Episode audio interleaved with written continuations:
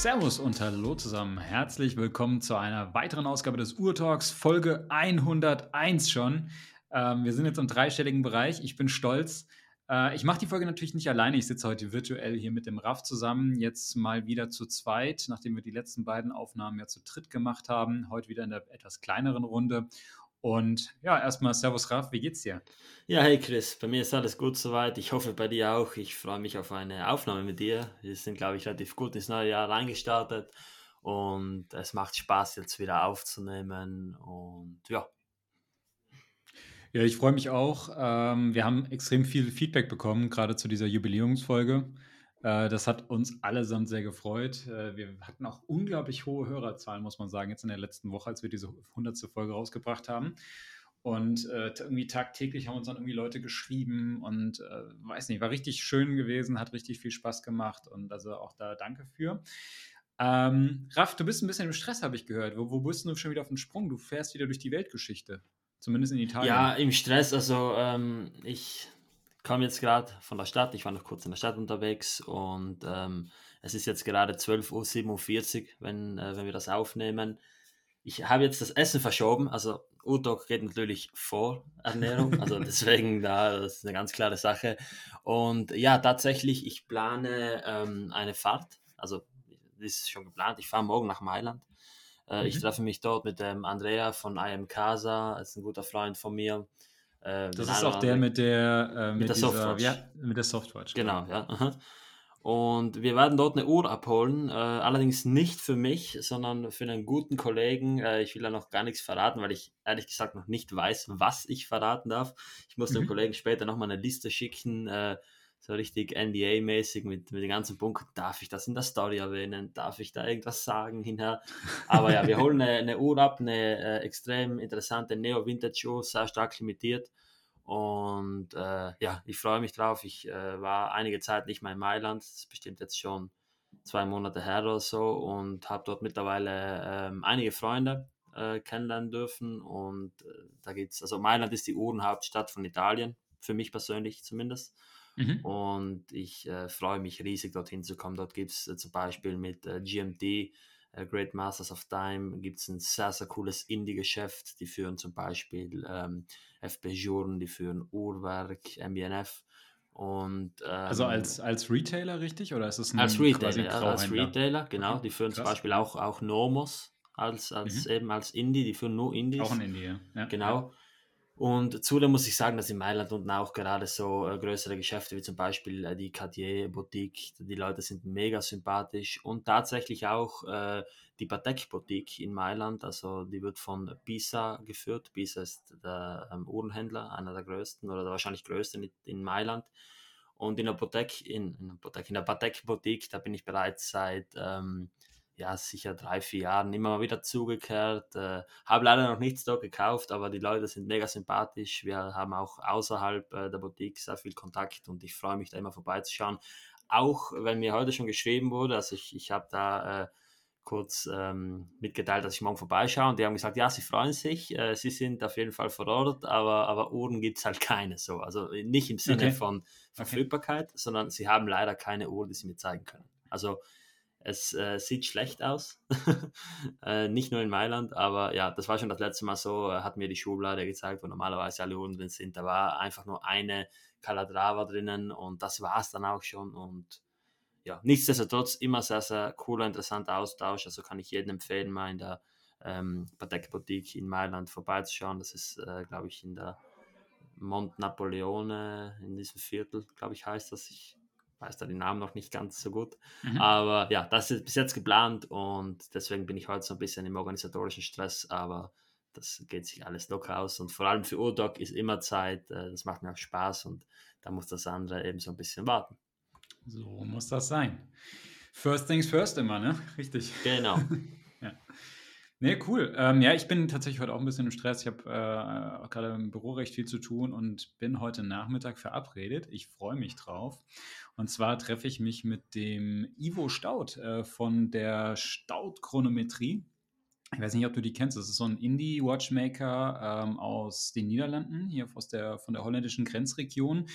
Und wir stehen seit längerem in, über Instagram in Kontakt und tauschen uns da immer mal wieder aus. Und ich finde, er macht echt sehr schöne Uhren. Ähm, auch viel so Chronographen und mit so geoschierten Blättern. Die werden von äh, Benzinger in Pforzheim ge äh, geoschiert äh, und dort, dort hergestellt und äh, macht eigentlich ganz coole Sachen.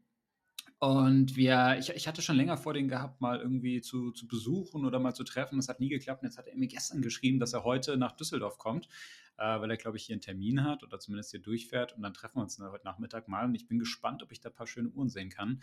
Falls ja, werde ich es äh, sicherlich im Podcast mal erzählen oder zumindest auf Instagram werdet ihr es sehen. Aber da freue ich mich jetzt schon drauf. Äh, sagt mir tatsächlich nichts, beziehungsweise ich habe es schon mal gehört, aber ich ähm, habe es jetzt gerade nicht im Kopf. Muss ich mir das später nochmal anschauen und ja, bin gespannt, was du dann davon erzählst. Ja, ich werde auf jeden Fall Bilder posten, äh, wenn, ich, wenn ich was zu sehen bekomme. Ich weiß jetzt gar nicht, ob er Uhren dabei hat oder nicht oder ob, äh, ob wir uns einfach nur so zum Austausch treffen, aber ich hoffe, dass er natürlich ein bisschen was zeigen kann. Mindestens eine Trageuhr wird er sicherlich haben, die er, die er am Handgelenk trägt. Ähm, da freue ich mich drauf. Also immer mal wieder was Neues sehen, das ist immer wieder spannend. Aber Ralf, lass uns ähm, vielleicht mal mit unserem obligatorischen Audio-Wrist-Check weitermachen. Was trägst du denn heute am Handgelenk? Ich trage heute, ähm, also abgesehen von der Uhr, mal wieder eine, eine, Jeans, eine klassische Blue Jeans. Ich trage normalerweise immer schwarze Hosen und äh, da dachte ich mir, jetzt kann so ein bisschen äh, weiterer Farbklecks nicht schaden und deswegen trage ich heute meine Cartier Donk Basculon Referenz 2390 in der ähm, limitierten Cartier 2001 Edition äh, lanciert zur Eröffnung der neuen Facility in La Chaux-de-Fonds in 2001 äh, hergestellt in jeweils 306, na, 365 Stück im Jahre 1999, 2000 hm, und 2001 an einem blauen äh, Lederband und äh, ja, ist einfach mein, ist meine, die meistgetragene Cartier von mir so, die ist super mhm. als Daily Driver, macht mega Spaß und ja, ich, ich, ich habe schon ein paar Mal überlegt, ob ich mich von der Uhr trenne, da ich ja zwei Basculons in meiner Sammlung habe, aber ganz ehrlich, die eine trage ich relativ selten, weil sie doch äh, ziemlich besonders ist und die trage ich so oft, dass ich mir immer denke, nee, die äh, gebe ich nicht her, die ist super. Das ist eine sehr, sehr flache, schöne Uhr mit einem Autologeriewerk und einfach äh, ja, etwas vom Coolsten, das Cartier in den letzten 30 Jahren vorgestellt hat. Ja, wäre irgendwie auch schade. Also, das ist so eine Uhr, die ich finde, ich find, die steht so für dich und äh, die, die passt so gut zu dir. Ähm, Fände ich schade, wenn du die, wenn du die abgeben würdest. Äh, aber ja, ich kann es mir auch eh nicht vorstellen, dass du dich von so einer Uhr so trennen kannst. Also eben, nicht, und, nicht erst. Und das reicht nicht jetzt im, im, im 90. Geburtsjahr von der Uhr. Also ähm, die wurde ja 1932 ähm, lanciert oder vorgestellt und dann äh, im Jahre 1933 in, ging die in den Verkauf, so wie ich das äh, in Erfahrung bringen konnte. Also da ist man sich nicht ganz sicher, aber für mich ist äh, 1932 das offizielle Vorstellungsgeburtsjahr dieser Uhr. Und deswegen feiere ich das Ganze so ein bisschen. Äh, mal schauen, wer das noch so feiert. Und ja, aber was trägst du heute an deinem Handgelenk? Ich habe eine Uhr am Handgelenk, Darf ich gerade. Raten?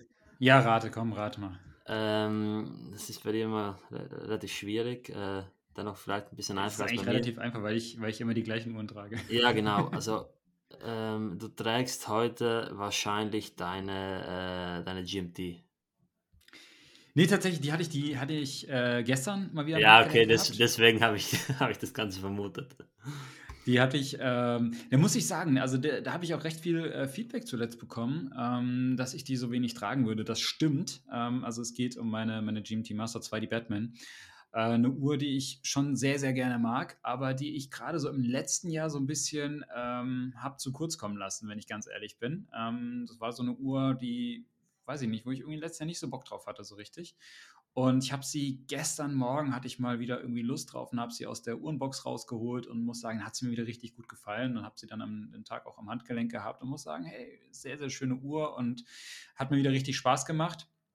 Nichtsdestotrotz äh, ist heute was anderes am Handgelenk und zwar eine Uhr, die ich gerade sehr, sehr, sehr viel trage. Ähm, und zwar meine IWC, mein äh, Pilot's Watch Chrono 41 mit dem grünen Blatt und dem Edelstahlband. Ähm, die hat sich gerade so ein bisschen als meine, meine Daily Watch ähm, herauskristallisiert. Also es ist irgendwie so die Uhr, die ich gerade so als, als Daily Beater fast, fast immer trage, einfach weil die Kombination mit diesem Edelstahlband zu allem passt ähm, und auch super robust ist, auch gerade mit der Feinverstellung in der Schließe, ist es eine Uhr, wo ich gar nicht das Gefühl habe, dass ich sie irgendwie ablegen muss. ähm, weil sie sich einfach perfekt in meinen Alltag einfügt. Und durch 100 Meter Wasserdichtigkeit, also ich habe die auch beim Sport zum Beispiel an, die ist robust. Ähm, ja, weiß ich nicht. Äh, ist das so die Uhr, die ich gerade sehr, sehr, sehr viel trage und wo ich sehr viel Freude dran habe? Äh, nichtsdestotrotz versuche ich natürlich immer ein bisschen durchzuwechseln. Aber gerade so, wenn es morgens irgendwie schnell gehen muss und du dann irgendwie vor der los musst, äh, weil die Arbeit wartet und dann irgendwie eine Uhr einfach aus der Uhrenbox greifst, dann greife ich tatsächlich relativ oft im Moment zu der, weil unkompliziert und mir einfach sehr viel Freude am Handgelenk macht. Ja, es ist auch so eine richtige Chris-Uhr. Also, ähm, wenn ich mir so eine Uhr vorstelle, die du gut tragen kannst, die zu dir passt, dann muss es so eine moderne, sportliche Uhr mit, mit Chronos sein, am Metallband. So schön, mit, mit einer schönen Präsenz am Handgelenk. Das ist eine richtige Chris-Uhr, wirklich. Ja, also äh, fühle mich, wie gesagt, fühle mich mit der auch wohl, hab sie, trage sie sehr, sehr gerne, habe da echt viel Spaß an dem Ding und ähm, ja, weiß ich nicht, ist gerade echt wahrscheinlich sogar die meistgetragene Uhr, hat so ein bisschen die Hulk gerade verdrängt, äh, wobei die sich beide auch nicht sonderlich viel nehmen. Also an sich vom, vom Typ Uhr ist natürlich klar, das eine ist ein Diver, das andere ist ein Chronograph, aber beides recht robuste sportliche Uhren. Ähm, beide passen zu vielen ähm, Sachen, die ich trage, wobei ich zum Beispiel sagen muss, dass jetzt die IWC noch ein bisschen dezenter ist als die Hulk weil das, das Grün der Hulk halt doch etwas leuchtender ist und das bei manchen Outfits ist es dann etwas, etwas zu, kann es etwas zu laut sein. Ähm, das hier ist ein bisschen dezenter, aber ja, es sind beides Uhren, die ich im Moment so sehr, sehr, sehr viel trage tatsächlich. Ähm, aber ja, es, es macht dann immer wieder Freude, wenn du mal was aus der Uhrenbox holst, was du länger nicht getragen hast. Wie gesagt, gestern mal wieder die Batman getragen. Und das hat sich echt angefühlt wie eine neue Uhr. Das war cool. Also, das ist so ein, so ein Feeling, wo ich sagen muss, ey, das ist auch mal wieder schön gerade wenn du so eine Uhr ein halbes Jahr oder so gar nicht mehr wirklich getragen hast, dann fühlt sich das echt an, als ob du mal wieder was Neues hast. Also das ist auch schön. So, jetzt haben wir lange hin und her gequatscht. Ähm, was haben wir für heute noch äh, auf, auf der Agenda? Was wollen wir heute sprechen? Wir haben im, ähm, in der letzten Woche ja so ein QA gemacht und hatten euch die Frage gestellt oder hatten euch aufgerufen, uns Fragen zu stellen anlässlich des Jubiläums. Und da kamen noch einige interessante Fragen ähm, dabei raus über die ich gerne heute mit dir reden würde. Vorab habe ich mir mal gedacht, das neue Jahr ist jetzt quasi schon ähm, ja, zwei Wochen alt. Also die Folge kommt jetzt ja raus am, was ist das, der 16., 17. sowas? 16. Ähm, das heißt, da haben wir genau zwei Wochen rum und die ersten Uhrenhersteller haben bereits äh, Neuheiten rausgehauen. Und ähm, da würde ich ganz gerne einen kurzen Recap machen über so ein, zwei Highlights, die jetzt irgendwie schon vorgestellt wurden, die ich ganz spannend fand. Ich weiß nicht, Raf, ob du das verfolgt hast, aber gerade letzte Woche, anlässlich des Speedy Tuesdays, hat Omega eine neue Speedmaster released. Und ähm, ist eine Uhr, wo ich sagen muss, polarisiert ein bisschen. Nicht, nicht aufgrund des Designs, äh, sondern vor allem auch aufgrund des Preises. Ähm, und da würde ich gerne mit dir drüber sprechen. Ich weiß nicht, hast du dir die angeschaut, Raf? Ja, ich habe sie mir angeschaut. Äh, ich war im Auto, äh, als ich die gesehen habe, also natürlich als Beifahrer. Und ähm, die hat mir auf den ersten Blick gut gefallen. Wirklich, weil es mal so ein bisschen was anderes ist als die normale Speedmaster. Der eine oder andere weiß vielleicht, dass ich kein großer Fan der Speedmaster bin. Die oh, sagt mir einfach nichts so. Also ähm, die ist einfach, einfach, ja, für mich ist es einfach so ein bisschen langweilig. Äh, aber die hat mir gut gefallen. Da muss, das, da, muss ich, da muss ich ja echt zugeben, das geht mir genauso. Das, das tut ja, mir immer ja, so ja. unglaublich leid, weil das so eine Ikone ist und wirklich aha, aha. so viele Leute, die Speedmaster so lieben. Aber ich muss auch immer sagen, ich finde die immer so ein bisschen langweilig. Das ist immer so, ja, es ist eine schöne Uhr, keine Frage, aber es ist auch nie eine Uhr, die so richtig in mir Emotionen weckt. Ich verstehe auch nicht, warum die so viele Leute tragen, wenn es sonst immer heißt, oh, Handaufzug, das geht ja gar nicht und hin und her.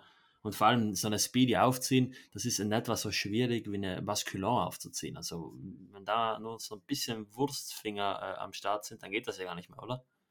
Braucht man so eine, so eine Aufziehhilfe, also zumindest bei den Vorgängermodellen so. Aber wie ich gesagt. ich finde ja sowieso bei Chronographen finde ich allgemein Handaufzug immer ein bisschen mühselig, weil du allein dann hätte mit den Drückern kommst du da schon immer so. Das ist so, das ist nicht, die sind nicht dafür gemacht, dass du die standardmäßig. Ja, stimmt schon, stimmt schon bei den gewissen neuen so. Früher war es einfach cool, wenn man irgendwie so ein, so ein Baljour und Lemania drin hatte. Also da kommt man sich dann ja nicht in die Quere. Ja, wie gesagt, hat mir an sich ganz gut gefallen. Der Preis ist äh, von mir aus gesehen absolut überzogen. Also wirklich. Ähm, was man für das Geld für, für andere Chronographen bekommt, äh, also wirklich, ähm, ich weiß nicht, was Omega damit bezwecken will.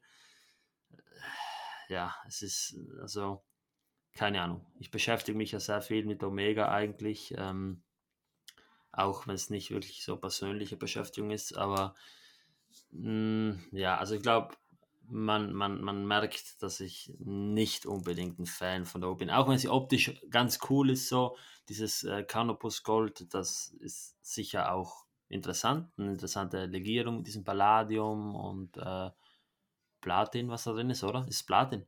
Genau, das Platin ja, mit drin, ja. ja. Platin, Palladium und Weißgold, sicher eine coole Legierung. Aber Mann, Mann, Mann, so ein Preis, ganz ehrlich. Wenn die irgendwie mit 34 oder 40.000 Euro ausgepreist wäre, dann wäre sie meiner Meinung nach wirklich gut bezahlt. Oder wie siehst du das? Also siehst du das anders? Da würde mich jetzt mal deine Meinung dazu interessieren. Genau, also lass uns vielleicht gerade nochmal einen Schritt zurückgehen. Also die, die Uhr, über die wir jetzt hier sprechen, das ist die äh, neue Omega Speedmaster Kaliber 321, also das 321 äh, Kaliber, was sie, glaube ich, 2019 erstmalig jetzt wieder neu äh, aufgelegt haben oder 2020. Ich kriege es im Kopf gerade gar nicht mehr genau zusammen, auf jeden Fall in den letzten Jahren. Ähm, also wirklich basierend auf diesem ursprünglichen klassischen Speedmaster-Kaliber äh, wird auch alles von Hand produziert. Die haben da in der Manufaktur wirklich eine kleine Abteilung, die ausschließlich äh, ja, von Hand diese, diese Kaliber herstellt. Also deshalb sind die so auch recht teuer oder recht hoch eingepreist. Ähm, die Uhr basiert letztlich auf der allerersten Speedmaster von 1957. Also das war lange bevor dass der zu der, zu der Moonwatch wurde, lange bevor es die erste Uhr auf dem Mond war, lange bevor es äh, die Uhr war, die von der NASA ausgewählt wurde. 1957 damals die Speedmaster wirklich noch als klassische Rennsport. Uhr, ähm, die erste Uhr mit einer Tachymeter-Lünette. Also früher hatte man Tachymeterskala immer nur auf dem Zifferblatt. Das war die erste Uhr, die mal eine Tachymeterskala auf die Lünette gepackt hat und wirklich ein klassischer Rennsport-Chronograph. Ähm, das Modell ist relativ äh, markant äh, dadurch, dass es auch einen anderen Zeigersatz hat. Also ich glaube, in der Omega-Sprache nennt man das auch mal Broad Arrow.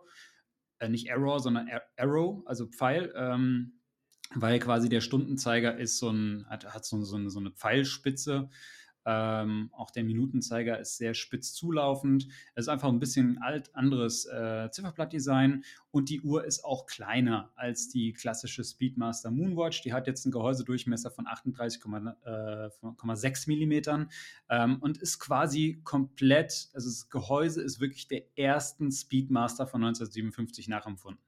So weit, so gut. Ähm, man hat zum Beispiel auch ähm, bei der Lunette diesen, diesen Dot over 90, äh, was ja auch für viele Omega-Fans so, so mal so ein Highlight ist, auch wie die ersten Speedmaster-Lunetten. Äh, man hat sich auch das alte äh, Omega-Logo hier aufs Zifferblatt gepackt, was so ein bisschen ähm, ovaler ist als das moderne Logo. Ich glaube, auch die Krone hat eine spezielle äh, ein spezielles Logo drauf, auch den, den ersten Modellen von der Speedmaster nachempfunden. Also da hat man sehr genau eigentlich sich das Urmodell vorgenommen und, äh, sage ich mal, als Neuauflage rausgebracht. Aber, und jetzt kommt das große Aber, ähm, man hat es nicht mit langweiligem Edelstahl gemacht, sondern man hat es eben mit Omegas eigener Weißgoldlegierung, diesem äh, Canopus Gold gemacht. Und das ist relativ teuer. Das preisen sie wirklich sehr, sehr hoch hier ein. Die Uhr kostet jetzt 79.300 Euro, was wirklich aus meiner Sicht sehr, sehr viel ist. Ähm, man muss dazu sagen, du, wie gesagt, du hast dieses 321er Kaliber drin, ähm, was auch ganz spannend ist, worüber gar nicht so viel berichtet wurde. Das tiefschwarze Zifferblatt, das ist ein Onyx-Blatt, also das ist aus, aus, aus, aus Onyx gefertigt. Äh, tatsächlich sind es, glaube ich, sogar ähm, vier Teile, weil du hast das Blatt an sich und dann hast dann die, die einzelnen ähm, Subdials, also die Totalisatoren, die quasi auch nochmal aus einzelnen ähm, einzeln aus Onyx gefertigt werden und das wird dann halt irgendwie so zusammengesetzt. Ähm, die Lünette ist keine, ähm, nicht, nicht, nicht aus Gold und nicht aus Edelstahl, sondern die ist ähm, aus Emaille oder also emailliert. Emailliert, genau. Glaub, genau. Ähm, also auch da hat man, hat man keine, keine, keine Mühen gescheut. Insofern ist es schon durchweg eine, sage ich mal, sehr luxuriöse und hochwertige Uhr, ja, keine Frage. 60 Meter wasserdicht ist jetzt nicht eine Uhr, mit der du unbedingt vielleicht schwimmen gehen solltest, aber so das Übliche hält sie ganz gut aus. Ähm, aber ja, ich tue mir tatsächlich schwer mit irgendwie mit dem Preis. Und ich finde diesen Preis tatsächlich auch für die Uhr nicht gerechtfertigt. Also 80.000 Euro für die Uhr, ja, das ist irgendwie Wahnsinn. Äh, vor allem, wenn ich halt überlege, Äh, Omega hatte letztes Jahr, glaube ich, war das gewesen, die äh, normale Speedmaster Professional auch in den Canopus Gold äh, herausgebracht. Ähm, der ein oder andere erinnert sich, ist so ein, so ein silbernes oder, oder, weißes Blatt mit einer schwarzen Lünette, ist ansonsten das klassische Speedmaster-Design, äh, auch schon mit diesen Twisted oder mit diesen verdrehten Hörnern, was jetzt hier die, zum Beispiel diese erste äh, Speedmaster nicht hat. Und ähm, die kostet, glaube ich, 44.000, 45.000 Euro. Das heißt also hier auch fast das Doppelte an Preis für eine Uhr, die sogar kleiner ist, wo de facto dann quasi auch weniger Material dran ist. Und ähm, ja, okay, klar, du hast das andere, das 321er Kaliber, aber irgendwie sehe ich da jetzt auch nicht den Aufpreis von, von 35.000 Euro. Also ich verstehe es nicht und ich habe eher das Gefühl, dass Omega hier versucht, ja auch ein Stück weit in eine neue äh, Preis, Preiskategorie noch mit, mit reinzurutschen. Irgendwie, das ist so ein bisschen mein Gefühl. Also auch wenn man sich das so allgemein anschaut, hat Omega bei den letzten Releases schon immer sehr ordentlich äh, ja, aufgeschlagen. Also zumindest so meine Wahrnehmung. Und das, ja, weiß ich nicht, ob das allen wirklich so schmeckt. Ja, stimmt schon. Also wie gesagt, ein äh, bisschen, ja, skurril, die Preisvorstellung, um das mal so zu sagen. Ja, ob man die Uhr dann überhaupt irgendwo sehen wird, das ist halt dann immer die Frage. Also äh, die Abschläge, glaube ich, die da gemacht werden müssen, werden nicht klein sein. Mhm. Und ich hatte jetzt gerade eben noch mal kurz geschaut, ähm, weil es das Besondere an diesem Canopus Gold ist. Also es ist, besteht zu 75 Prozent aus Gold, äh, 20 Prozent Palladium und die restlichen 5 Prozent sind zusammengesetzt aus Platin und Rhodium. Also sind alles natürlich schon sehr, sehr hochwertige Materialien. Ähm, ich glaube, das ist auch sehr, sehr schwer. Ähm, und es ist wirklich ein, also was man so liest, ich habe es tatsächlich noch nie in echt gesehen, aber was man so liest, hat das wirklich einen ganz, ganz tollen Glanz. Also schimmert irgendwie sehr, sehr schön, aber ja, ich weiß nicht. Also, ob das ein Preis wert ist, ehrlich gesagt, ich wage es persönlich zu bezweifeln und ich sehe es ein bisschen skeptisch. Aber gut, am Ende wird es wahrscheinlich Sammler geben, die sagen, sie müssen unbedingt diese Uhr haben. Äh, sie ist nicht limitiert, das muss man dazu sagen. Aber ähm, wie alle Uhren mit diesem 321er Kaliber wird sie auch nur in geringen Stückzahlen gefertigt. Also auch das ja, ist so ein bisschen so eine natürliche ähm, Limitierung, einfach weil, weil davon nicht so viel produziert werden kann.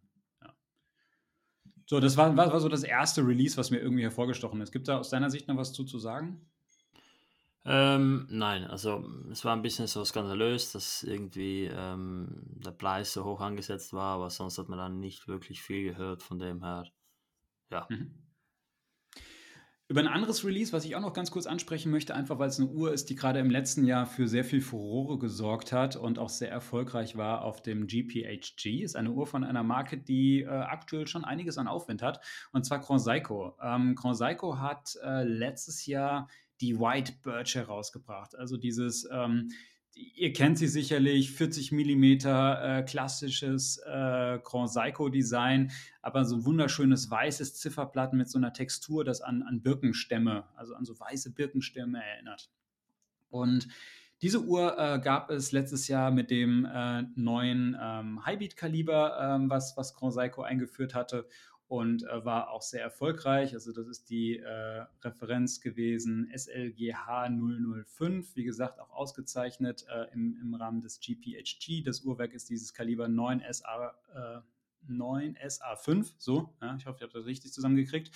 Und Conseiko hat jetzt die Uhr quasi nochmal rausgebracht, aber jetzt mit der Besonderheit, dass nicht dieses Highbeat-Kaliber drin ist, sondern das klassische Spring Drive-Werk, wie es einfach auch so typisch für Grand Psycho ist. Und äh, für mich persönlich ist das jetzt der, ich möchte mal sagen, der, der, der, der Snowflake-Killer. Ähm, Snowflake ist ja immer so diese beliebteste Variante, gefühlt so von, von Grand Psycho, die irgendwie auch sich sehr, sehr viele holen, wenn sie sagen, sie möchten eine, eine Grand Psycho haben und auch wirklich so Grand Psycho-typisches Design und das Spring Drive-Werk, was auch so typisch ist für Grand Psycho.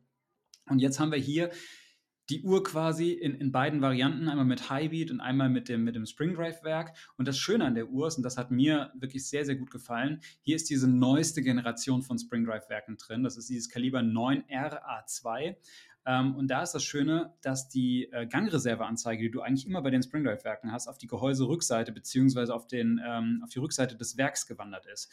Und dadurch äh, hast du eben nicht mehr diese, dieses störende Detail der Gangreserveanzeige auf dem Zifferblatt, das mich persönlich bisher immer bei allen Spring Drive Werken von Corseco gestört hat. Und ich glaube, das Kaliber wurde auch, glaube, vor zwei Jahren erstmalig eingeführt.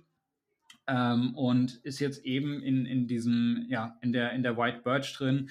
Im Grunde sieht die Uhr mehr oder minder identisch aus zu der Highbeat-Variante, ist auch 100 Meter wasserdicht, hat auch dieses etwas breitere optimierte Armband.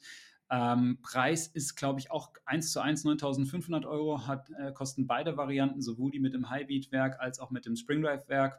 Und äh, für mich eine sehr, sehr schöne Uhr für diejenigen, die sagen, okay, ich finde die, finde das dieses Conseiko-Design sehr ansprechend. Und es war auch ein sehr erfolgreiches Design. Ich möchte aber kein Highbeak-Werk, sondern ich möchte wirklich Spring Drive drin haben, weil das für mich so für Conseiko steht. Also finde ich eine äh, coole Uhr. Und Edelstahlgehäuse, kein Titan, das muss man dazu sagen. Äh, für all diejenigen, die bei der Snowflake immer zum Beispiel das Titangehäuse gut fanden. Hier hast du jetzt nur ein Edelstahlgehäuse, was ich persönlich aber lieber mag, weil es etwas, etwas schwerer ist und ich persönlich immer Gewicht auch mit, ja, mit Wertigkeit verbinde. Weiß nicht, Raff, hast du dir die mal angeschaut? Äh, ich schaue mir die gerade an. Ich habe das gar nicht mitbekommen, wenn ich ehrlich bin, dass es dass da jetzt auch eine Spring Drive-Version gibt. Schande, also, Schande über dich. Ich habe ich hab die mal so ein bisschen verglichen und das, man sieht ja schon einige Unterschiede. Also ist zum Beispiel ähm, gerade auf dem Ziffernblatt ähm, das Datumsfenster ein bisschen verrückt worden bei der neuen. Da mhm. hat man keinen, äh, keine Markierung mehr neben dem Datumsfenster auf der ja. rechten Seite. Man hat eine größere Krone, die ist echt sehr viel größer so. Und auch die, äh, die Zeiger sind ein bisschen, äh, also der Minutenzeiger ist ein bisschen filigraner worden. Und auch die Struktur ist etwas anders. Also auch sie haben diese, dieses klassische White, White Birch Muster, dieses Birkenmuster etwas angepasst. Es ist etwas, ja, es ist ein bisschen Feiner, anders, ein bisschen aber markant, et, ja. et, etwas, genau, etwas mehr herausgearbeitet vielleicht auch. Aber wenn mhm. du die jetzt auf den ersten Blick, also wenn einer die am Handgelenk hätte, ich glaube, man würde es im, man würde es im ersten Moment nicht sehen, welche von den beiden es ist. ja, stimme ich dir zu. Ja, ist bestimmt cool so als, als Technologieträger, ähm, dass man jetzt einfach da so ein bisschen das, das hauseigene Werk äh, dazu gibt, also dass die hauseigene Technologie ist eine schöne Uhr. Persönlich finde ich das Armband äh, ein bisschen zu, zu massiv für die Uhr. Das könnte ein bisschen mehr tapern, also ein bisschen mehr äh, sich verjüngen. Das Case ist an sich sehr schön, geschwungen auch. Ähm, aber alles in allem eine Uhr, die ja, also die weckt bei mir absolut keine Emotionen. So, es ist bestimmt eine super Uhr, eine schöne Uhr, aber die reizt mich nur. Du bist, aber ich glaube auch diese modernen Grand Seiko Uhren sind wahrscheinlich sowieso nicht so deins, oder? Ja, also es gibt eine Grand Seiko, die mir gefällt, das ist die SBGW 033, das ist ja diese Reissue von der allerersten Grand Seiko, die ja limitiert, mhm. äh, glaube ich, 2011 vorgestellt wurde. Das ist eine wunderschöne Uhr, also eine wirklich ähm, eine Uhr, die ich nicht auf dem Schirm hatte, die hat mir dann ein sehr, sehr geschätzter Freund gezeigt. Äh, also Grüße gehen an dich raus, wenn du das hörst. Ähm, und da passt da passt es einfach so, das Konzept. Die ist schön am Lederband in einem sehr schlichten Gehäuse, Dreizeiger und, und nicht groß verschnörkelt und äh, nicht so, so, ja, so, so massiv wie die ganzen anderen. Und mhm. die kämen für mich persönlich in Frage, auch schön in 36,5, glaube ich. So. Aber alles in allem muss ich sagen, dass Grand Seiko, also ich schätze die für ihre Verarbeitungsqualität und auch für die äh, Forschung, die die betreiben, aber es sind halt keine Uhren, die für mich persönlich in Frage kämen, einfach weil für mich da einfach so ein bisschen der Reiz fehlt. Das ist aber gar nicht schlecht gemeint so. Ähm, vielleicht ändert sich das ja noch und äh, es sind absolut Uhren, die, die äh, ja, eine, eine Daseinsberechtigung haben. Äh, ich glaube, dass die, dass die auf jeden Fall eine Daseinsberechtigung haben. Mm. Ich persönlich mag Grand Seiko sehr, sehr gerne, muss ich sagen.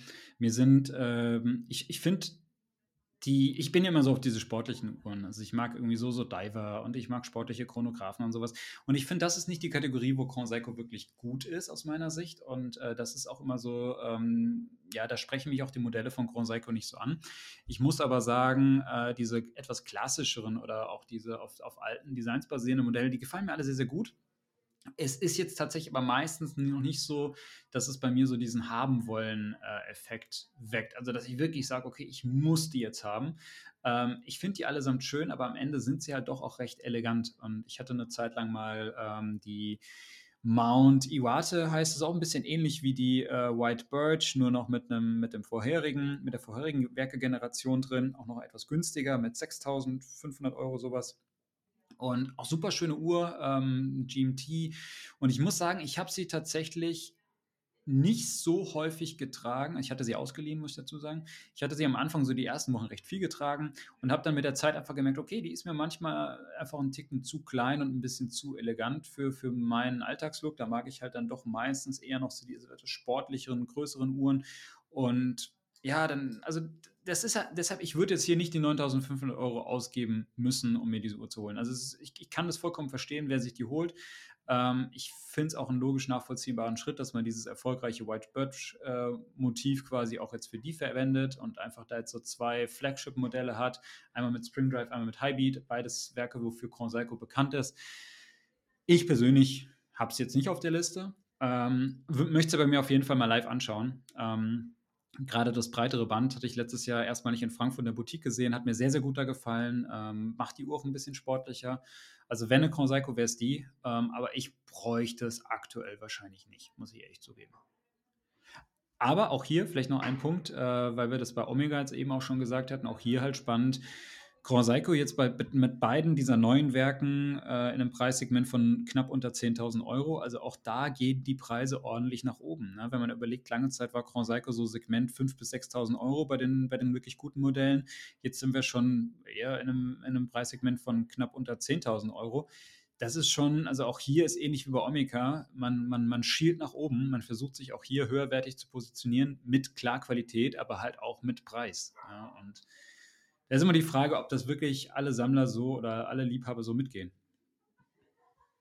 Ja, da stimme ich dazu. Ja.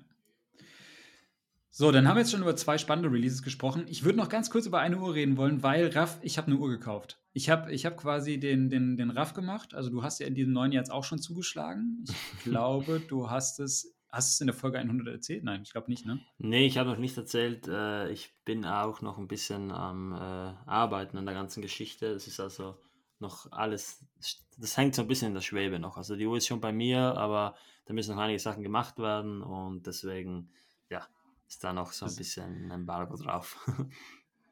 Ja, ihr, ihr, merkt das, bei Raff ist es immer sehr geheimnisvoll. Wenn, wenn Raff eine Uhr kauft, das ist immer, das ist immer ein riesiges Projekt, das ist immer sehr geheimnisvoll. Man erfährt das immer nur so, so man, man kriegt so Andeutungen, aber man kriegt keine klare Aussage. Wenn man da nach Details fragt, dann bricht er ab. Also es ist immer, bei, bei Raff ist echt so, äh, wenn er eine Uhr kauft, das ist immer sehr mysteriös. Ja, und dann irgendwann haut er was raus und alle denken, okay, krass, wo hat er die schon wieder hergeholt? ja, das, ist, das ist so typisch Raff. Ähm, ja, bei mir ist es so, ich habe ich hab eine Uhr gekauft, ich habe sie bestellt, ich habe sie noch nicht, ähm, aber ähm, ich habe auch ein neues Uhrenrelease jetzt diese Woche gesehen und ich habe aus einer spontanen Emotion heraus den Kaufen-Button gedrückt. Das habe ich tatsächlich so in der Form, glaube ich, noch nie gemacht. Nach einer Neuvorstellung direkt gesagt, okay, ich kaufe.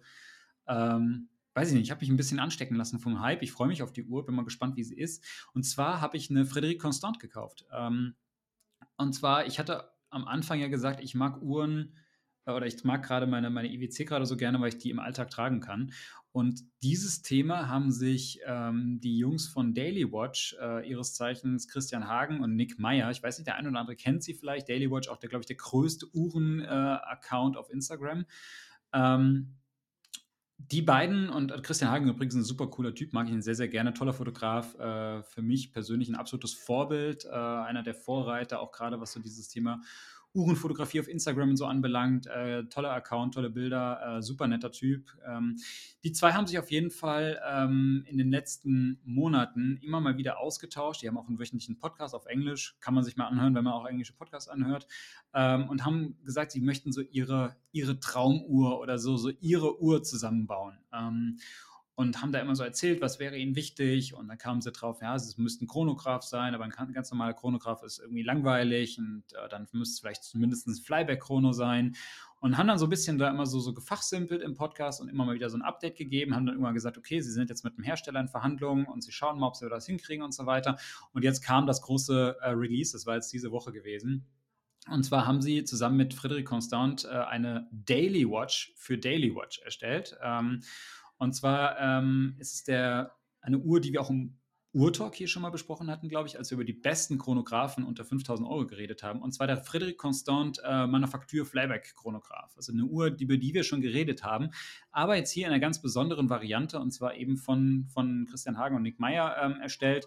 Äh, mit einem cremeweißen Zifferblatt, etwas, ähm, etwas sportlicher vom Look. Das Gehäuse auch vorwiegend jetzt. Ähm, nicht mehr poliert, sondern eher so satiniert. Man hat das Zifferblatt etwas vereinfacht. Man hat die Tachymeter-Skala, ähm, die, es, auf dem Blatt gab, äh, runtergenommen. Dadurch ist der ganze Look etwas cleaner. Äh, die Uhr wirkt weniger dressig und kommt jetzt an so einem grauen ähm, ja, Kautschukband. 42 mm Edelstahlgehäuse.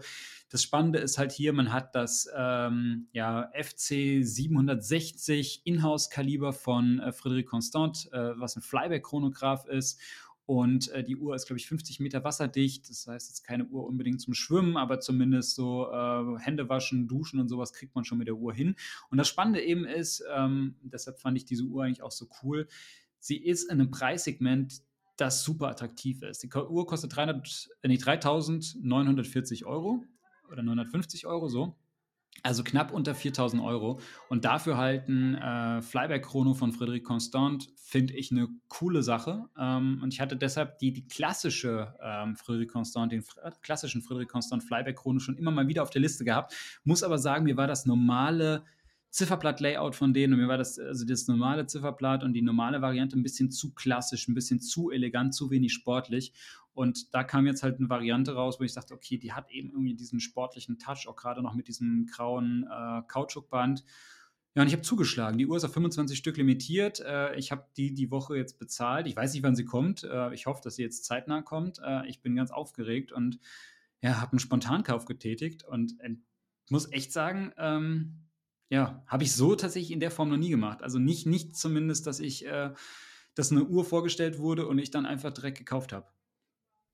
Ja, so ähnlich ging es mir damals bei meiner, ähm, bei meiner Santos mit dem, mit dem rückwärts laufenden Werk. Das war auch eine absolute spontane Aktion.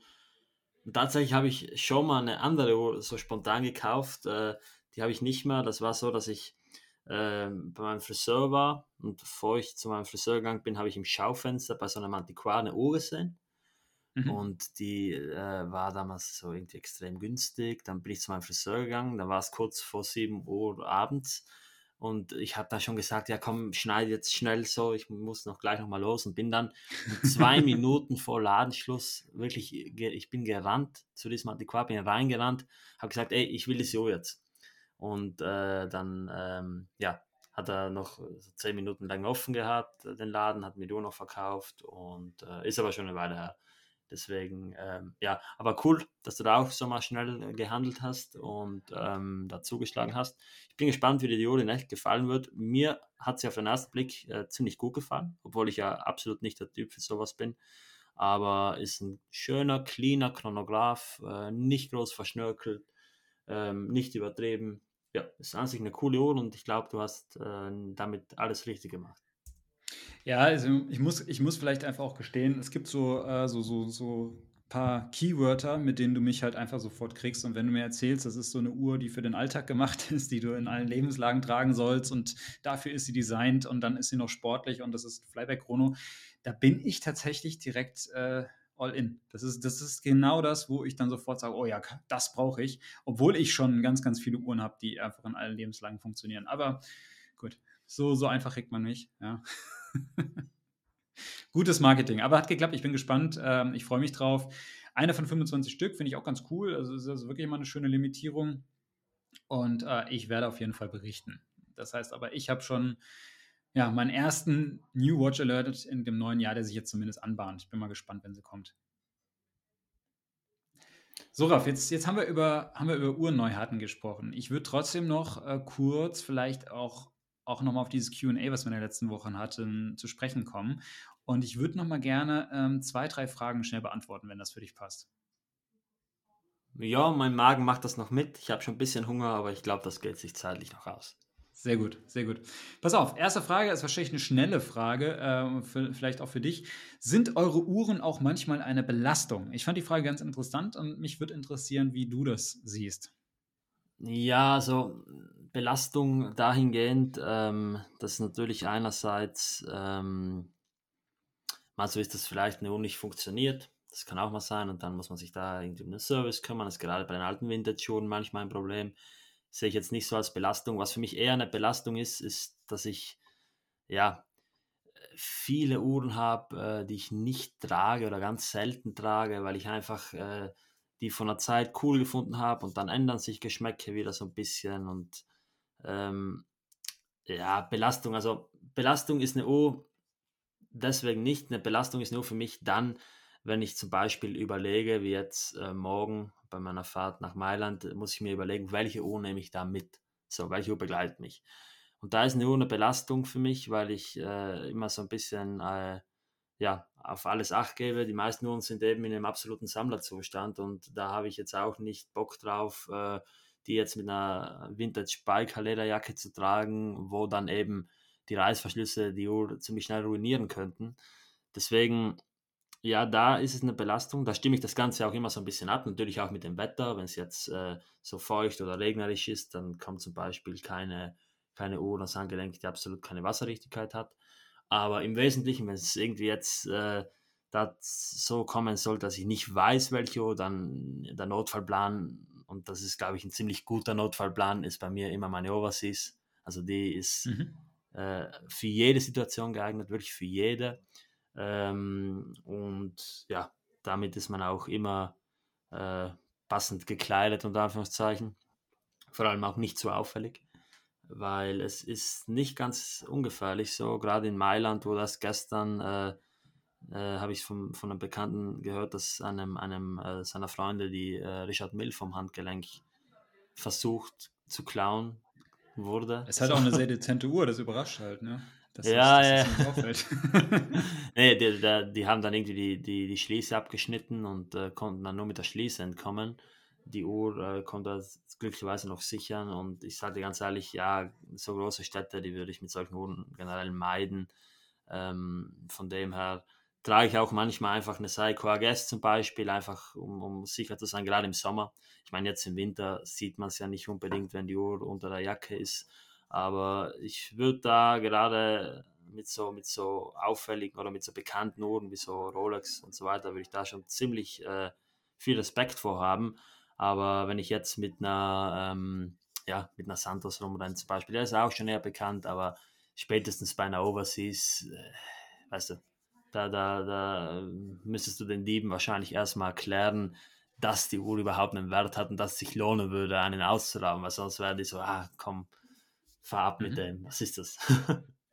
nee, deswegen, ähm, so, so gesehen, Belastung wirklich jetzt psychisch äh, nicht unbedingt. Eine Belastung ist eine Uhr, wenn ich äh, eine Uhr finde, die ich kaufen will und dann irgendwie, ja, teilweise, da war ich äh, teilweise echt so nervös und ich glaube, das kennen einige von euch, vor allem wenn es jetzt irgendwie äh, eine, eine Gelegenheit ist und nicht eine Uhr im Laden, wo man wirklich schnell handeln muss. Ich weiß das damals noch bei, bei meiner ersten Basculon zum Beispiel oder auch bei meiner äh, Rotation in Vassé da kommt dann schon die Nervosität ins Spiel, weil man natürlich die Uhr auch holen will. Und da kann man dann davon ausgehen oder kann man sagen, dass die Uhr eine Belastung ist. Aber ansonsten eigentlich nicht. Nein. Du hattest eben einen Punkt nochmal angesprochen, wo du gesagt hast, äh, wegen großer Sammlung, man kann nicht alles tragen, weil da gibt es auch noch eine Folgefrage zu dem Thema. Und zwar habt ihr auch deshalb schon mal überlegt, eure Sammlung auszudünnen. Also ähm, hast du, du hast ja gesagt, so richtige Belastung ist es nicht, aber hast du dir manchmal überlegt, okay, ich habe so viele Uhren, ich kann die sowieso nicht alle tragen. Ähm, da macht es vielleicht Sinn, die einfach auch zu reduzieren, die Anzahl von Uhren, die ich besitze? Habe ich mir schon oft überlegt, habe ich dann aber nie gemacht, weil es ist halt so, dass der Großteil meiner Uhren in einem sehr, sehr geringen Preissegment unterwegs ist und äh, wenn ich da dann eine Uhr verkaufe für 100 Euro, ich sage ganz ehrlich, ich, ich, ich habe für die so gesehen äh, im Einkauf meistens ganz, ganz wenig bezahlt und die 100 Euro, die machen es dann nicht. Die, die, machen da keinen Unterschied. So, dann habe ich lieber die mhm. Uhr, die ich mir für das Geld nicht kaufen würde und mhm. bis, bis ich nicht absolut auf diese 100 Euro angewiesen bin, ähm, verkaufe ich es nicht. Ich meine, die Uhren, die nehmen ja jetzt so gesehen nicht Platz weg, äh, bis halt dann irgendwann das, das Schließfach zu, zu klein ist. Ja, das wird es vielleicht auch kommen. Aber ähm, ja, und gerade jetzt bei den großen Uhren, äh, immer nach dem Motto Gone for Good. Also wenn irgendwas Krasses ansteht, dann muss was anderes gehen, wenn es nicht anders geht. Ähm, aber ich habe von mhm. mehreren Sammlerkollegen, die wirklich schon jahrelang im, im Game sind, gehört, dass es das Schlimmste ist, was man machen kann, eine Uhr zu verkaufen für Geld. Also wenn nicht was Größeres ansteht oder was Besseres, dann, dann sollte man nach Möglichkeit jede Uhr behalten und niemals in Versuchung kommen, eine Uhr zu verkaufen, nur weil es dann Geld gibt. Außer natürlich, wo ich persönlich sagen muss, also wenn jemand von euch jetzt eine, hellblaue aus der Perpetual hat, also wer die jetzt noch besitzt, äh, dem muss es finanziell ziemlich gut gehen, weil äh, die Uhr, die wird bei mir so gottlos geflippt werden, das sage ich so, wie ich es meine, oder das meine ich so, wie ich sage, ja weil äh, für das Geld äh, würde ich mir sowas von äh, interessante Uhren holen, für mich zumindest. Aber darum soll es jetzt nicht gehen. Und wie sieht es bei dir aus? Ich glaube, du reduzierst ja eigentlich immer sehr viel, oder? Genau, also erste Frage, äh, sind Uhren für mich eine Belastung? Erstmal allgemein nicht, ähm, aber ich kann schon ein, zwei Aspekte äh, auch von mir sagen, die du eben schon angesprochen hattest. Und das eine ist halt eben dieses Thema Anzahl von Uhren. Ähm, das, ist, das ist so der eine Punkt, der mich auch gedanklich nicht, nicht belastet. Das ist der falsche, falsche Punkt, aber ich habe jetzt aktuell so, ich weiß es gar nicht genau, ich glaube 25 Uhren in der Sammlung circa. Und ich muss tatsächlich sagen, von diesen 25 Uhren trage ich realistisch fünf bis maximal zehn. Also fünf wahrscheinlich relativ häufig und der Rest äh, ganz sporadisch. Und den Rest dann auch gar nicht. Und das sind dann immer so Momente, wenn ich mir das überlege, ähm, dass ich mir denke, okay, ja, dann irgendwie, wenn die Uhr gar nicht getragen wird, dann kann sie eigentlich auch gehen, weil ehrlich gesagt, wenn ich eine Uhr nicht trage, dann gibt sie mir auch nicht so viel.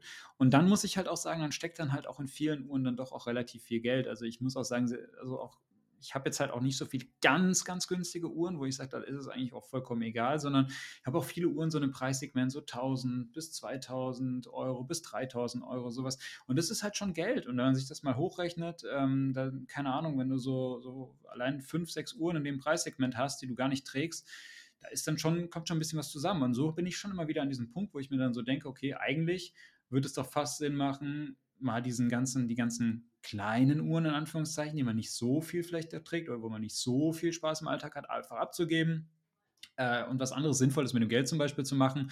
Das heißt, vielleicht die zu konsolidieren und eine andere oder zwei andere Uhren dafür zu kaufen oder halt ähm, ja, das Geld anderweitig zu nutzen, um einen schönen Urlaub zu machen oder was auch immer.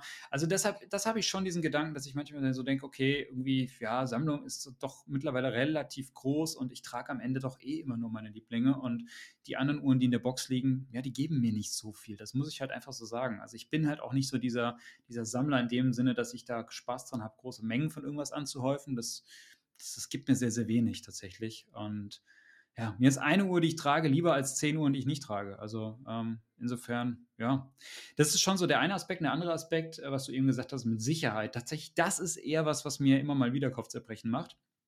Ähm, und gerade weil du auch angesprochen hattest, Städte. Ja, also wenn ich zum Beispiel in Urlaub fahre, ist das für mich schon immer ein Thema. Also gerade auch wenn du einen Städtetrip irgendwo machst, ähm, habe ich immer Sorge, auch gerade wie du sagst, auch im Sommer, ne, wo man sehr präsent sehen kann, was du am Handgelenk trägst. Das sind schon Sachen, die, wo ich mir oft Gedanken mache. Und natürlich, klar, man, man, man kann mit, mit Absicherungen arbeiten, Versicherungen und so weiter. Ähm, nichtsdestotrotz, wenn die Uhr am Ende weg ist, dann hast du die Scherereien, ja, dann ähm, da habe ich halt auch gar keine Lust drauf und dann sind auch manchmal Uhren, die du einfach so in der Form auch gar nicht mehr richtig ersetzen kannst, ja, weil auch dann natürlich Emotionen und eine Story da damit verbunden ist und so weiter. Ähm, insofern, das ist schon ein Thema, was mir immer wieder Kopfzerbrechen äh, macht und wo ich mir auch oft überlege, okay, ähm, ja, weiß ich nicht. Ich, ich habe da keine Lösung, weil ich möchte meine Uhren tragen. Ich habe keine Lust auf, auf Uhren irgendwie nur im Schließfach. Also ich habe ich wechsle, ich habe schon ein Schließfach, aber ich wechsle dann halt immer durch und habe keine Lust, irgendwie meine besten Uhren nur im Schließfach liegen zu lassen. Ähm, andererseits, ähm, ja, hast du halt schon so Situationen, wo du dich dann auch mal unwohl fühlst, ja, und es kann dir halt überall passieren, auch gerade in den Städten, auch, auch, auch hier in Deutschland. Wenn zum Beispiel Düsseldorf wirkt immer relativ sicher, aber auch hier passieren noch Sachen. Ähm, gerade auf der Kö, wo sehr viel so Publikum ist, was eben auch teure Sachen trägt, da ist natürlich halt auch die Affinität auch mal, oder ist natürlich dir, liegt es nahe, dass da vielleicht auch mal irgendwie was passiert, ja. Und ja, das sind so Sachen, das, das macht mir schon auch Gedanken, muss ich sagen. Und da kann eine Uhr auch mal eine Belastung sein, wobei ich es im Alltag für mich ausblende. Aber ich habe so im Hinterkopf, habe ich es immer wieder so, trage ich den Gedanken auch doch öfters mit mir rum, muss ich ehrlich zugeben. So, ähm, ich hätte noch eine Abschlussfrage, Raf, und ich finde die spannend. Ich würde die gerne noch machen, wenn das für dich noch passt. Ja, doch, das geht sich noch aus. Okay, pass auf. Wenn ihr euch eine Uhr zusammenstellen dürftet, wie sähe die aus? Oh, soll ich da jetzt den Anfang machen? Ja, ja, du sollst den Anfang machen. Boah, das ist schwierig. Also, wie einige von euch vielleicht wissen, bin ich bei Uhren sehr, sehr vom Design äh, geleitet. Und äh, es kann oftmals so sein, dass eine Uhr durch ein Designmerkmal für mich an Attraktivität verliert. Ein gutes Beispiel dafür ist zum Beispiel die ähm, aktuelle Time Only Overseas. An der stört mich die Feinunterteilung der Minuterie, weil ich meine, es ist kein Chronograph. Warum braucht es da eine, eine Feinunterteilung? Äh, gerade von den Sekunden noch. Äh, das ist so ein Punkt, der in meinem Kopf nicht Sinn macht. Oder auch bei der Royal Oak, diese, diese Zierbolzen, warum haben die einen Schlitz so? Oder warum, also das macht keinen Sinn, die, die würden sich ja sowieso nicht drehen lassen. Bevor wir jetzt wieder das Thema aufmachen, ich weiß natürlich, dass es äh, die Bolzen sind, die Schraube auf der Unterseite, also äh, da hat mir mein technischer Hintergrund so ein bisschen das Verständnis zugegeben. Aber ja, wenn wir jetzt eine, eine Uhr oder wenn ich jetzt eine Uhr designen dürfte, dann äh, wäre das eine ähm, elegante Uhr, eine, eine zeitlose, elegante Uhr in einem. Äh, ich habe gedacht, du würdest so einen Diver machen, ehrlich gesagt. Tatsächlich nicht, nee, tatsächlich nicht. das überrascht mich jetzt so ein bisschen. Ich falle jetzt gerade hier vom Glauben ab. Okay, also, erzähl weiter. Das, das, das wäre ähm, wahrscheinlich nur an einem Lederband ähm, in einem Gehäuse, das wahrscheinlich 33,5 bis 36,5 mm, so zwischen den beiden Größen musste man sich entscheiden. Äh, Welches Mist, Material? Welches Gehäusematerial? Weißgold, mhm. weil ich persönlich okay. Weißgold ein bisschen äh, ja, romantischer finde, ein bisschen purer als Platin. Da widersprechen mir jetzt natürlich viele, weil sie Platin als äh, die Königin der Medaille anerkennen, so, aber ich finde das Weißgold, das hat so ein bisschen, im Vergleich zu Platin wirkt das fast schon bescheiden, auch wenn das jetzt natürlich äh, falsch klingen kann, so, aber das hat so eine gewisse, weißt du, so ein bisschen, so ein bisschen, ähm, ja, so ein bisschen lockerer wie Platin. Mhm. Mhm. Äh, dann hätte die Uhr ein, ähm, ein hochverziertes Handaufzugswerk, so, ohne Sichtboden, also mit geschlossenem oder eventuell mit Hunter Caseback, dass man so aufklappen kann und dann ist da unter ein Glasboden, aber lieber wäre mir da äh, ein geschlossenes, ein geschlossener Sichtboden. Vom Werk her würde ich ein, ein äh, Frederic Piquet FB21 wählen, also ein 1,8 mm hohe Handaufzugskaliber, das unter anderem auch in der Santos Dumont extra Blatt drin ist. Und ähm, dann vom Ziffernblatt her, ah, es ist so schwierig. Also ich durfte in der Vergangenheit zweimal eine Uhr designen. Äh, dazu werde ich dann was sagen, wenn die Uhren äh, vorgestellt wurden.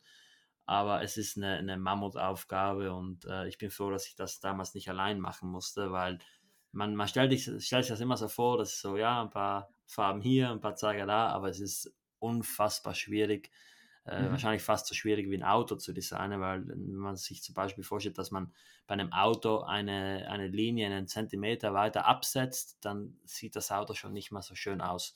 Und bei mhm. Uhren ist es relativ ähnlich. Also wie gesagt, ich würde dann auf das Ziffernblatt Breguet-Zeiger machen und Breguet-Zahlen und ähm, würde dann noch eine kleine Sekunde äh, schön nach dem goldenen Schnitt äh, proportioniert aufs Ziffernblatt backen und das Ganze wird dann aussehen, und da gehen wieder Grüße raus an meinen, an meinen guten äh, Freund, äh, das Ganze wird dann wahrscheinlich am Ende aussehen wie eine Patek 39 ähm, 23, also so eine feine, schöne Handaufzugsuhr. Und ja, ich bin froh, dass ich das Ganze so nicht machen muss für mich selbst. Also ich, ich habe mhm. schon mal mit ein paar Uhrmachern gesprochen, äh, die, die äh, so bis Uniques auch machen und es ist einfach, boah, ich sage dir ganz ehrlich, das bereitet mir Stress und da wird nur zur Belastung, wenn ich daran denke, dass ich mir irgendwo äh, eine, eine Custom Order äh, machen dürfte. Also ich, ich habe äh, wirklich Respekt vor den ganzen Leuten, die zum Beispiel bei Cartier ihre, ihre eigenen Uhren in Auftrag geben, also not bad so. Also wenn mhm. du da schon mal die Chance bekommst, ja, es ist einfach, boah, es sind so viele Nuancen. Dann ist halt auch die Frage, wie soll das Gehäuse ausschauen? Soll das irgendwie eine, ein Stepcase sein, also mit einer, mit einer flachen Lünette oder äh, dann auch noch ein, ein gewölbtes Saphirglas oder vielleicht auch ein Plexi? Wie mhm. soll die Krone aussehen? Soll es eine, eine perlierte Krone sein? Vielleicht ein Schmuckstein? Ich bin froh, dass ich das nicht machen muss, weißt du? Sag dir ganz ehrlich. Ich bin froh, dass das andere für mich machen, die einfach ein besseres Auge dafür haben, nochmal äh, einfach so ein bisschen, ja, so ein bisschen sich da vielleicht nochmal mehr reinsteigern. Und ich muss dir ehrlich sagen, seit ich mich da reingesteigert habe, ist es ganz oft so, dass ich bei Uhren auf ganz kleine Nuancen achte, die mich dann wirklich, äh, ja, teilweise abschrecken. Zum Beispiel Patek 5196, ähm, ganz eine klassische Calatrava mit kleiner Sekunde, da ist die kleine Sekunde zu weit am Zeigerstock und das stört mich. Andere argumentieren das so, dass sie sagen, ja, aber beim, beim äh, Ziffernblatt mit den Breguet-Nummern hat man bei einer der wenigen Uhren überhaupt mit kleiner Sekunde die gesamten Nummern ausgeschrieben und so auch die sechs unter der Sekunde. Mhm. Aber ich mhm. muss ehrlich sagen, wenn die kleine Sekunde nicht perfekt proportioniert ist, dann da stört mich das. Aber jetzt um nochmal abschließend ein gesamtes Konzept zu sagen, wenn ich mir eine Uhr machen dürfte, so, dann würde ich eine bestehende Uhr nehmen und zwar die erste Generation der Chopard 1860, also die 16-1860-2 äh, und ich würde von der Uhr dann noch das Datum wegnehmen. Die hatten Datum auf das 6 in der kleinen Sekunde integriert. Ich würde das wegnehmen, schön mit dem äh, Mikrorotorwerk äh, L1.96 dann in Weißgold mit einem feinen Lachsblatt ohne Datum. Oh, das war ein Traum. Ich glaube, die Uhr, die existiert sogar. Bin mir jetzt gerade nicht sicher. Ich glaube, da, da kam mal was, aber äh, das ist momentan äh, die Uhr, über die ich sehr, sehr viel nachdenke. Deswegen glaube ich, passt okay. das rein. Aber jetzt sag mal, wie sieht es bei dir aus? Was wäre eine Uhr, die du dir zusammenstellen würdest? Also bei dir, bei dir kleine Dresswatch, äh, Weißgold mit lachsfarbenem Blatt, kleiner Sekunde, Okay, kann ich, kann ich mir das von drunter vorstellen. Ähm, ist, ist so eine typische Raffuhr, muss man sagen. Ähm, ja, bei mir ist es tatsächlich, ja, wie sollte es denn anders sein? Äh, es müsste ein Chronograph werden, gar keine Frage. Ähm, ich stelle mir vor, so 41 mm, das finde ich so perfekte, perfekte Größe für ein Chrono. Ähm, ich hätte gern Edelstahlgehäuse, äh, ganz, ganz klar. Ich hätte am liebsten, äh, muss ich sagen, einen, äh, einen Rattrapont, äh, weil ich liebe diese Komplikation. Das ist für mich die coolste Komplikation ever. Und zwar aus dem Grund, weil einfach vier Zeiger, wenn du es dann jeweils gestoppt hast, super cool aussehen. Und ähm, weil es auch eine Komplikation ist, mit der man einfach richtig schön rumspielen kann, die richtig Freude macht und die auch selten ist. Also das heißt, dass, das würde ich auf jeden Fall nehmen. Ähm, vom Grunddesign würde ich mir vorstellen, ähm, eine, eine schwarze äh, Keramiklünette drehbar. Ähm, ich hätte gern ein wahrscheinlich ein schwarzes Blatt mit, mit, äh, mit weißen oder so cremefarbenen Totalisatoren, also müsste so, so Reverse Panda-Style mäßig. Äh, verschraubte Krone wäre auf jeden Fall wichtig, Automatikwerk, ähm, auch das ganz, ganz wichtig. Wir bräuchten definitiv 100 Meter Wasserdichtigkeit, weil das ist eine Uhr, die würde getragen werden, in, in, in sportlichen Situationen vor allem auch. Ähm, ich stelle mir so ein bisschen was vor, optisch, wie die äh, Blancpain Air Command. Ich weiß nicht, ob wer sie von euch kennt. Ähm, das ist dieser Flyback-Chronograph. Ähm, sehr, sehr schöne Uhr. Ähm, Neuinterpretation oder Neuauflage von einer Uhr aus den 50er Jahren. Und ähm, im Grunde vom Stil würde ich es relativ ähnlich gestalten, nur wie gesagt, Reverse Panda Dial. Ähm, ich würde keine äh, römischen oder, oder arabischen ähm, Indizes haben, sondern ich hätte gerne Strichindizes. Ich finde, so Zahlen auf Blättern müssen einfach nicht sein, aus meiner Sicht. Äh, Macht das Ganze auch so ein bisschen cleaner. Und ähm, ja, wahrscheinlich zwei oder drei Totalisatoren, da bin ich noch unschlüssig, wahrscheinlich drei finde ich, macht das auch, mag eigentlich den Look ganz gerne. Ich bräuchte ein Datum. Also Datum müsste aber auf jeden Fall auf der 6 Uhr Position dann sein, in den Totalisator äh, integriert. Ähm, nicht auf drei, nicht auf, nicht auf halb, äh, halb fünf, sondern auf jeden Fall auf 6 Uhr. Und ähm, die Uhr müsste, das ist halt für mich wichtig, die müsste schon auch an einem guten, an einem guten Stahlband mit Feinverstellung ähm, erhältlich sein. Oder mit zumindest, dass du, dass du ein Bandwechselsystem hast, weil ich gerne zwischen Lederbändern ähm, und, und Stahlband wechseln würde, je nach Situation. Und wie gesagt, 41 mm. Ähm, Glasboden hätte ich gerne, gerade wenn es ein schönes Manufakturwerk ist mit einem Goldrotor drauf, das würde mir auch ganz gut gefallen. Also sowas in die Richtung würde ich mir vorstellen. Ähm, aber ich bin komplett bei dir. Ähm, der Teufel steckt natürlich in den Details und ich wüsste genau, wenn ich mir selbst so eine Uhr zusammenstellen müsste, ich würde mich unglaublich in diesen Details verlieren und ich wüsste irgendwann mal wüsste ich gar nicht mehr, was mir gut gefällt was nicht. Ich glaube, das war wirklich mein Problem. Also allein an so eine Frage, hat, hat die dann zum Beispiel so ein Tachymeter, äh, so eine Tachymeter-Skala rund um das Zifferblatt? Ja, nein. Wenn ja, wie ist das gestaltet?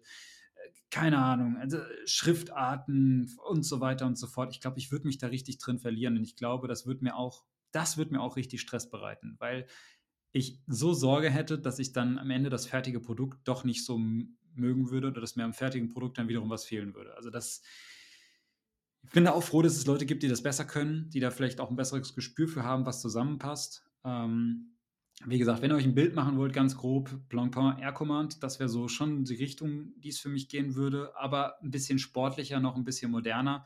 Ich könnte mir sogar so einen Kronenschutz la Daytona vorstellen. Finde ich eigentlich auch ganz cool. Macht das Ganze noch ein bisschen sportlicher. Ähm, aber ganz, ganz schwer für mich zu sagen. Ähm, und ich müsste es sehen. Ich hatte tatsächlich auch schon mal die Idee gehabt, äh, einen, einen, Uhrmacher anzusprechen. Das hatte ich mal vor ein paar Jahren sogar gemacht, ob er mir nicht eine Uhr bauen kann. Wir haben relativ schnell gemerkt, mit den Custom Cases, auf die er so zurückgreifen konnte, äh, kam ich nicht klar. Da hatte ich überall was dran auszusetzen. Und dann wird es halt sehr schnell eine sehr, sehr individuelle Geschichte und dann wird es auch sehr schnell sehr teuer. Und ja, das, da, daran ist es halt irgendwie gescheitert und ich habe das dann damals dann auch gelassen und dann gesagt, okay, okay muss nicht sein. Aber so, so gedanklich, ich hätte immer wieder Bock drauf und ich würde sowas gerne mal machen. Aber ich glaube tatsächlich auch, dass ich es lieber auf Basis eines bestehenden Modells machen würde und das dann einfach verbessern und irgendwie so anpassen, wie es mir gefällt, anstatt komplett von Null auf das neu aufzubauen. Ich glaube, das würde mich sehr, sehr stressen.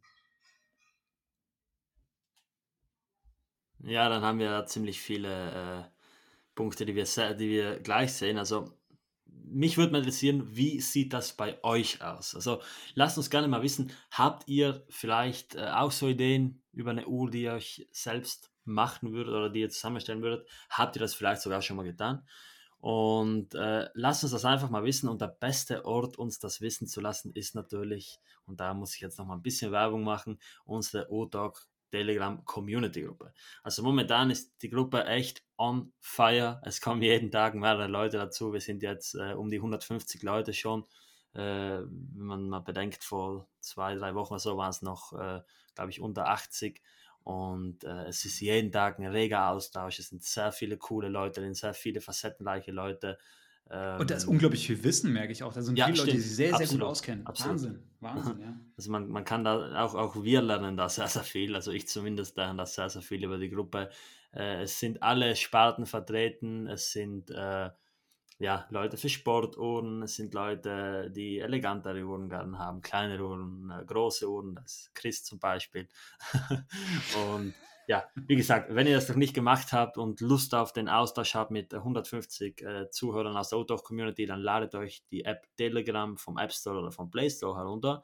Und äh, den Link zu dieser Telegram-Gruppe, den findet ihr in, der, in den Show Notes hier auf, äh, äh auf einem Podcast-Player oder aber bei uns auf Instagram, da ist der Link in der Bio. Und es würde uns sehr, sehr freuen, wenn ihr da reinkommt. Es ist natürlich auch keine Verpflichtung da, sich zu beteiligen. Es gibt auch sehr, sehr viele stille Mitleser, aber es ist ein cooler Austausch. Wir bekommen auch sehr viel Feedback zum Podcast und Anregungen. Und wenn du oder beziehungsweise wenn ihr da was beitragen wollt, dann zögert nicht und kommt da gerne rein. Genau, das, das kann man nur so sagen. Ähm, ansonsten natürlich danke euch fürs fleißige Zuhören. Danke euch immer für das liebe Feedback. Das hilft uns ungemein. Äh, danke auch für die Fragen, die ihr uns hier gestellt habt, anlässlich dieses QAs. Ähm, Lasst uns gerne nochmal eine Bewertung da, äh, sofern noch nicht geschehen. Auf Spotify könnt ihr uns jetzt bewerten. Das ist auch relativ simpel. Direkt oben äh, unter dem Folgen-Button gibt es jetzt so, so, so, so, ein kleines Review-Zeichen mit so Sternen. Da draufdrücken, am besten fünf Sterne hinterlassen. Aber ihr könnt natürlich es auch richtig bewerten, wie ihr es auch wirklich seht. Äh, und ansonsten wird uns auch eine Bewertung zum Beispiel auf iTunes, also Apple Podcasts helfen. Ähm, das ist immer wichtig, weil je mehr Bewertungen äh, so ein Podcast hat, desto mehr Reichweite hat er, desto mehr Leute kommen auf den Podcast und desto mehr kann auch diese Community wachsen. Und das macht uns halt sehr, sehr viel Freude und äh, bedeutet uns viel. Und deshalb, ja, es kostet euch nichts. Lasst uns da gerne mal ein Like und eine Bewertung da. Äh, folgt uns auf allen Podcast-Playern und ich hoffe, dass ihr nächste Woche wieder einschaltet. Ich sage von meiner Seite aus Dankeschön. Raff, mir hat es Spaß gemacht, war eine coole Folge. Ähm, jetzt wünsche ich dir einen guten Appetit und wir sprechen uns die Tage wieder. Bis dann. Ciao, ciao. Ja, servus. Danke, äh, Chris, für die netten Worte. Auch den ganzen Udo-Hörer, danke fürs Zuhören und bis zur nächsten Episode. Macht's gut, euer Raff.